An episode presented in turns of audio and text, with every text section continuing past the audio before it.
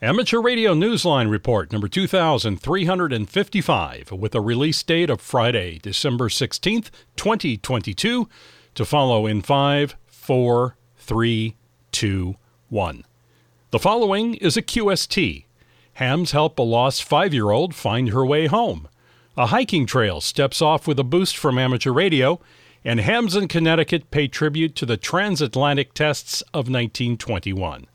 All this and more as Amateur Radio Newsline Report number 2355 comes your way right now. From around the world, this is Newsline, amateur radio's independent, on the air news and bulletin service. And now reporting from Valparaiso, Indiana, here's Paul Brown, WD9GCO. Last week, we celebrated the Newsline selection of West Bengal Radio Club as International Newsmaker of the Year. This week, our first story reports on their latest effort, reuniting a family with the five year old daughter who they had given up for dead. John Williams, VK4 JJW, has the story. A children's game of hide and seek at a railway station went very wrong in August of 2020 when a five year old girl chose an unfortunate spot to hide from her three brothers, a train that pulled out of the station shortly afterwards.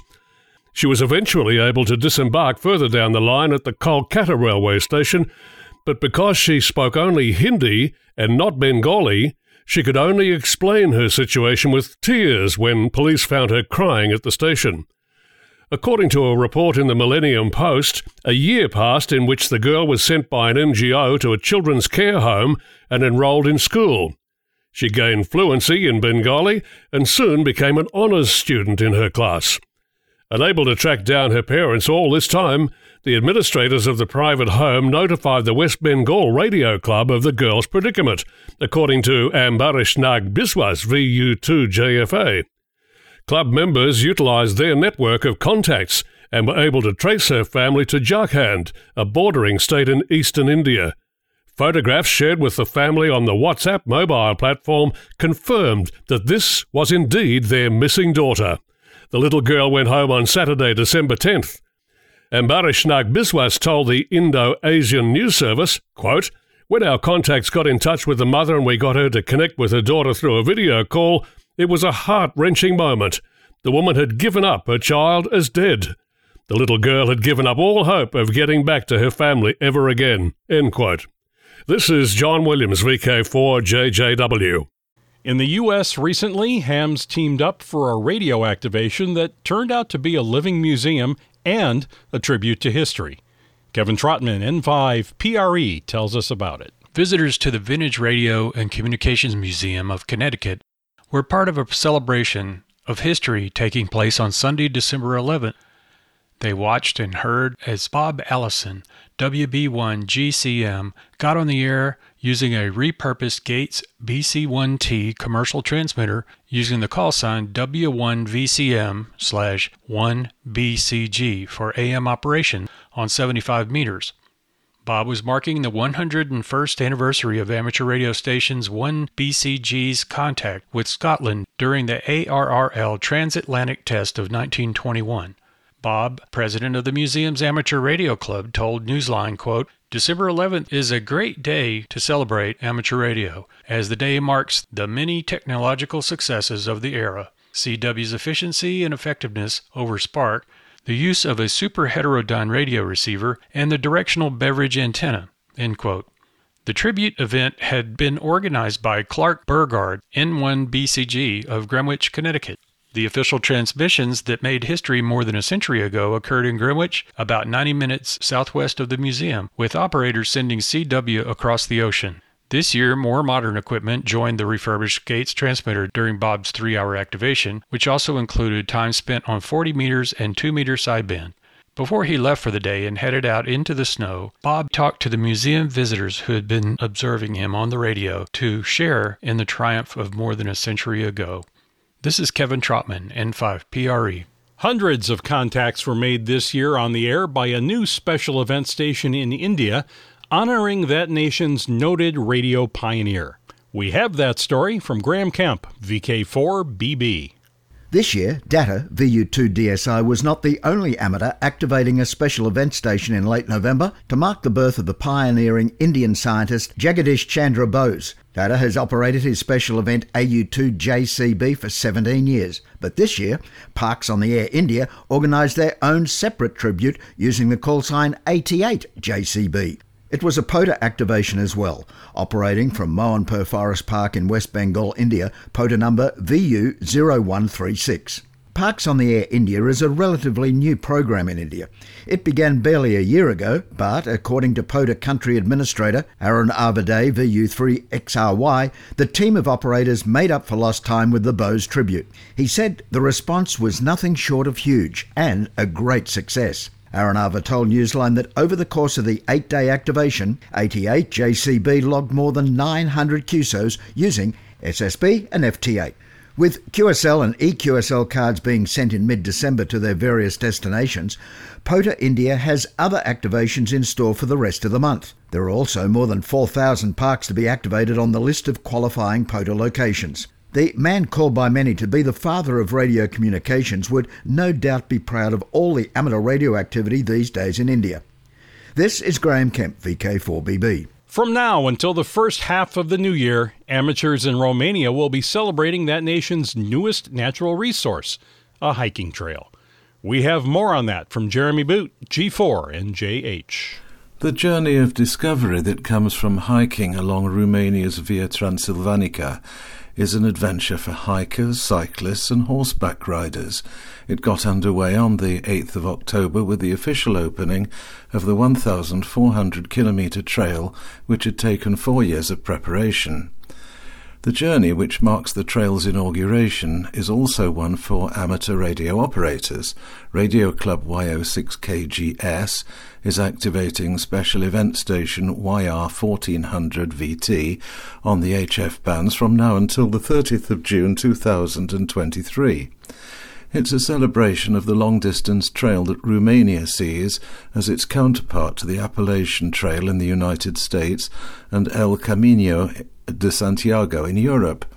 While hikers hope to gain insights into their own lives in a natural setting, amateur radio operators and shortwave listeners around the world can work towards diplomas at different levels according to the number of contacts with other operators, many of whom will be young amateurs and members of the YO6KGS School Radio Club.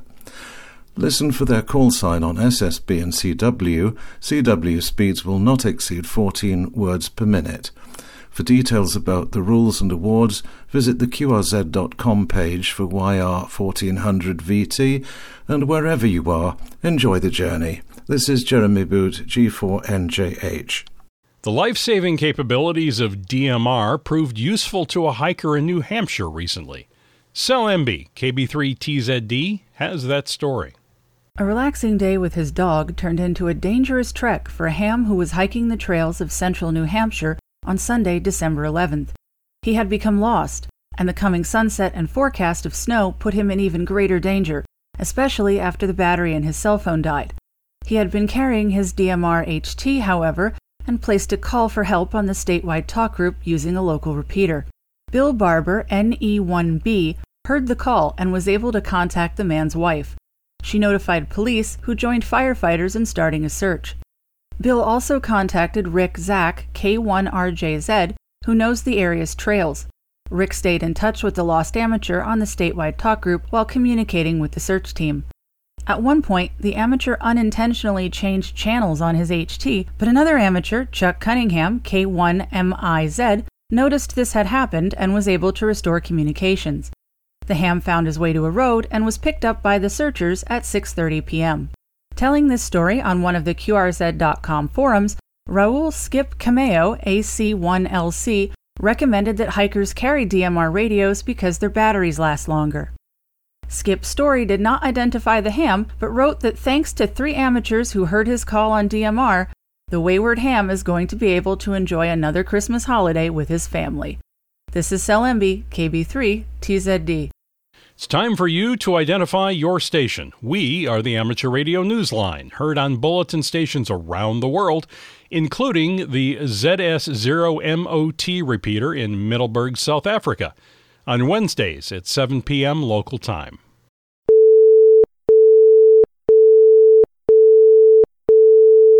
In the U.S., the General Class Operator's License Test is getting a new question pool.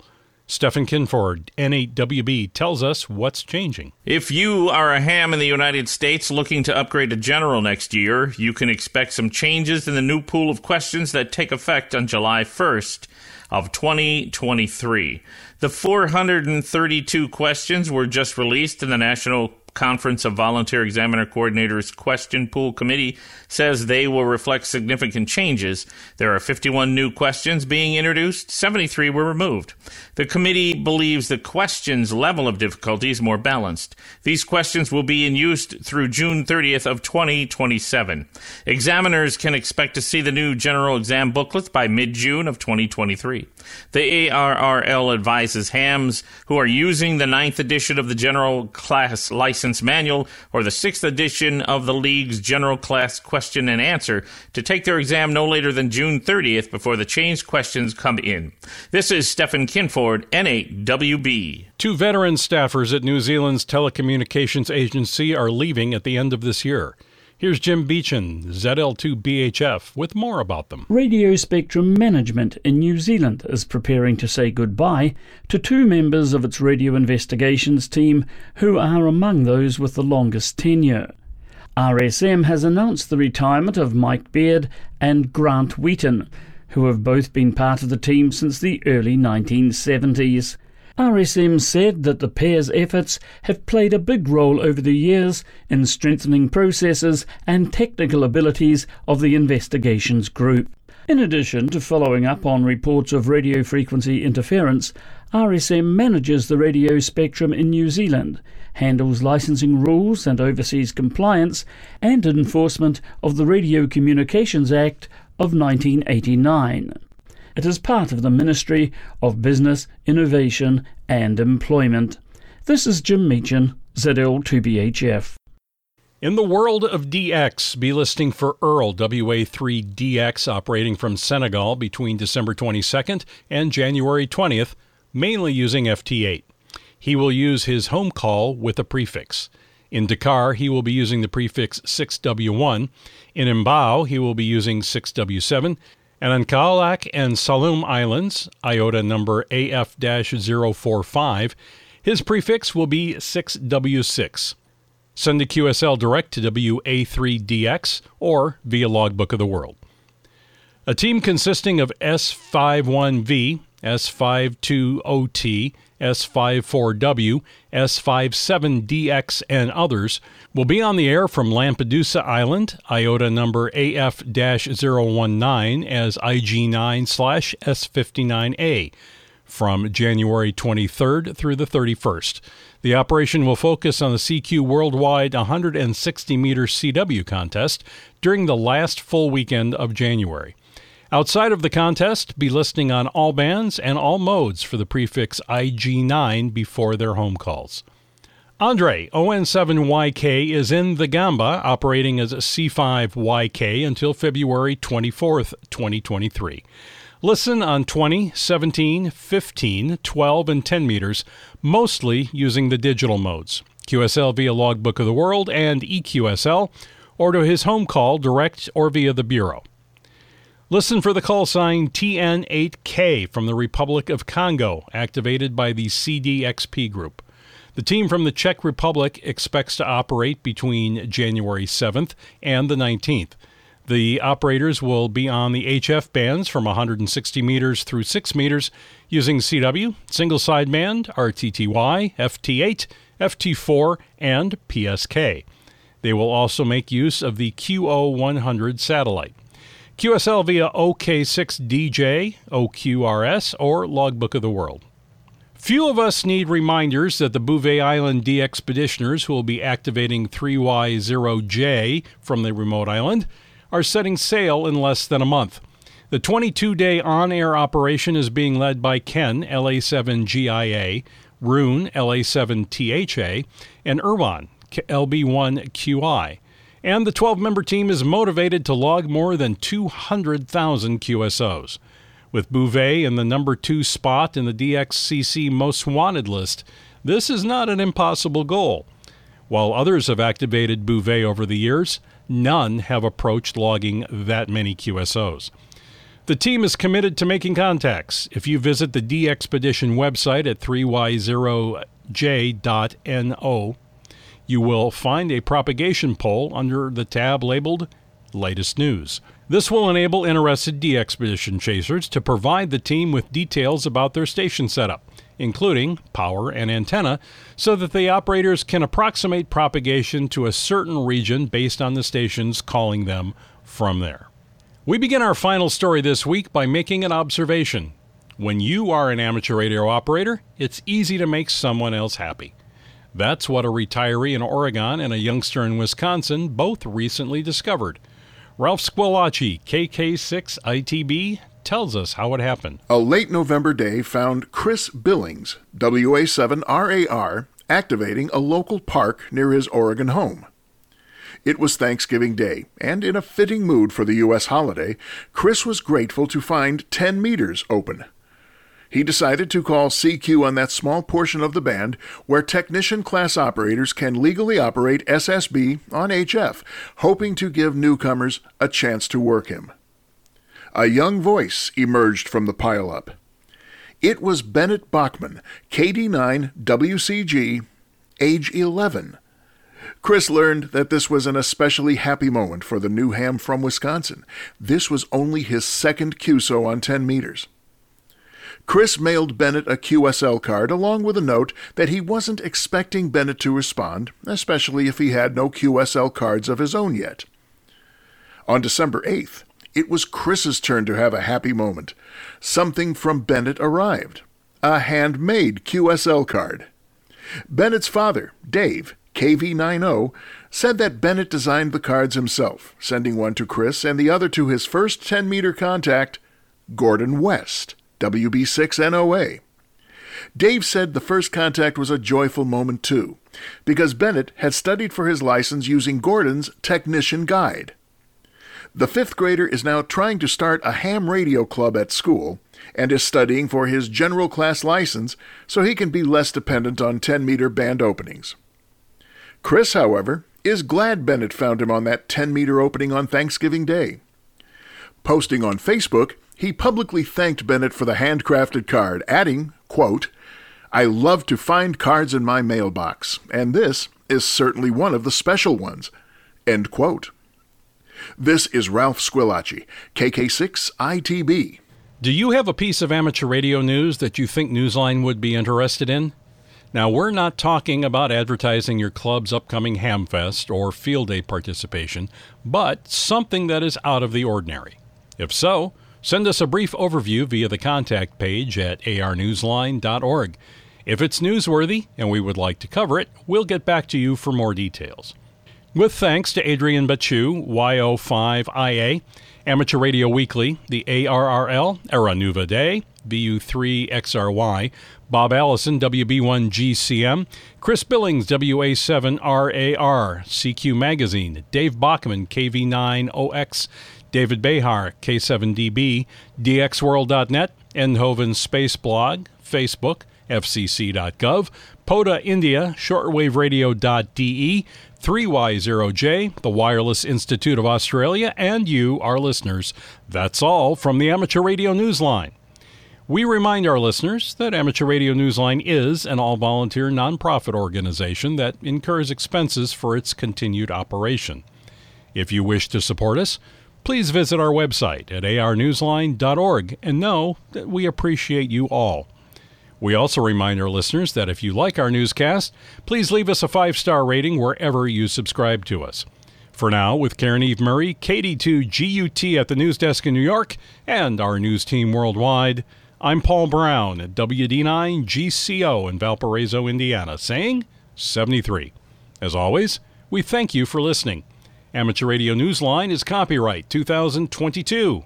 All rights reserved.